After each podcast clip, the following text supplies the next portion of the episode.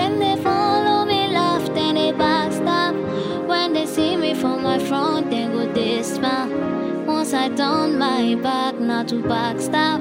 This not real life, them they choke me real that for. This episode on Funke's Red Dress is brought to you by Montrose Communications. Montrose Communication is a marketing agency that specializes in building the new normal in digital marketing. Funke's Red Dress, Episode 4.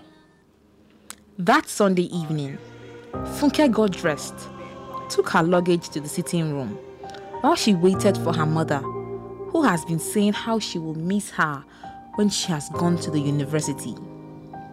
Little did she know that the feeling wasn't mutual for Funke. She couldn't wait to leave the house. As they approached the main gate of the University of Lagos, where Funke will be studying mass communication, her mother started to advise her on school life, just like every mother would. She started by telling her to be mindful of the friends she keeps, face her studies squarely, and also avoid the ultimate boy girl relationships. She was 18 years old, and her mother stressed the fact that she wasn't matured enough for any relationship with a man. For Funke, this was all a sermon. At about 4 pm, they were in front of Moremi Hostel, where Funke will be staying. Everyone around knew Funke's parents must be wealthy, judging by the luggage that was brought out of the car that followed her to school. Funke's mom waited to meet with the hostel mistress, who she gave instructions to keep her eyes on Funke and be her guardian. That was one request she certainly could not turn down, as it was coming from the wife of the Honorable, representing the constituency. Funke was given the right to choose the room she wanted. And before she could even begin, the hostel mistress herself had already selected room 12, one of the few rooms with its own kitchen and bathroom. Mrs. Ireti assured Funke's mom that Funke was in safe hands. This assurance was greeted with a nicely shaped envelope. It was not until after 6:30 p.m that Funke's mother left the hostel in tears, telling Funke how much she would miss her, her baby, her only child. The hostel porters on night shift helped her with her bags to room 12. When she got to the room, she was warmly greeted by Momo, a fair skinned and chubby girl who was most likely to be her age mate. Momo told her how they had been expecting her having been told by the hostel mistress that the daughter of a politician was coming to their room. All through the conversation, Momo did all the talking and laughing. Funke just managed to smile. She was new and was ready to study her roommates, so the familiarity would wait. The next day, she woke up early, took her bath, and was ready for class. Where the venue of the class was, she had no idea. Funke observed that while she was getting dressed, Momo was getting dressed too. So she decided to ask her, Please, can you help me with the directions to the Faculty of Arts?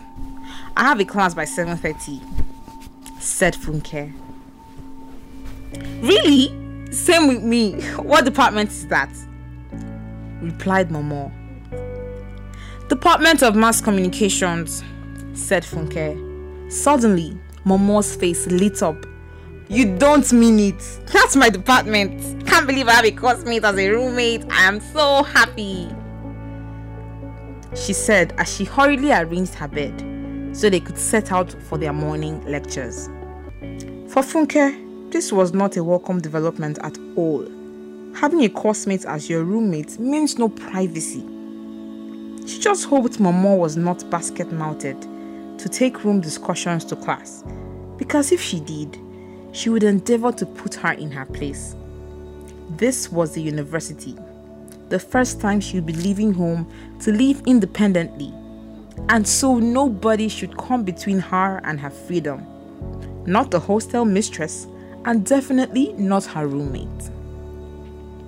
So she managed to fake a smile as they both headed for the Faculty of Arts building. Funke quietly sat at the front to avoid distractions so as to be able to face her studies squarely as her mother had advised. She could hear all the chit chats from the rear of the class. Her classmates were pointing fingers at her direction. That's that's the daughter of Honorable Jibola. Hmm. She's very pretty. She could hear. Momo was thus the privileged friend of Funke, the class celebrity. As they were about to leave the class, the president of Mass Communication Students Association, Comrade Thompson Ade, entered.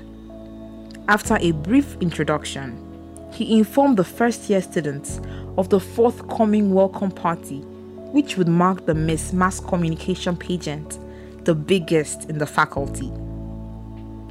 The pageant will produce the queen that will lead the student delegates to Abuja for the forthcoming press week. All through his speech, he couldn't take his eyes off Funke. This beauty was too much for the beholder.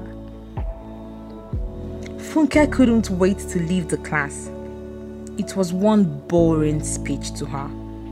Maybe it was poor timing because at that time, all she could think about was the faculty cafeteria.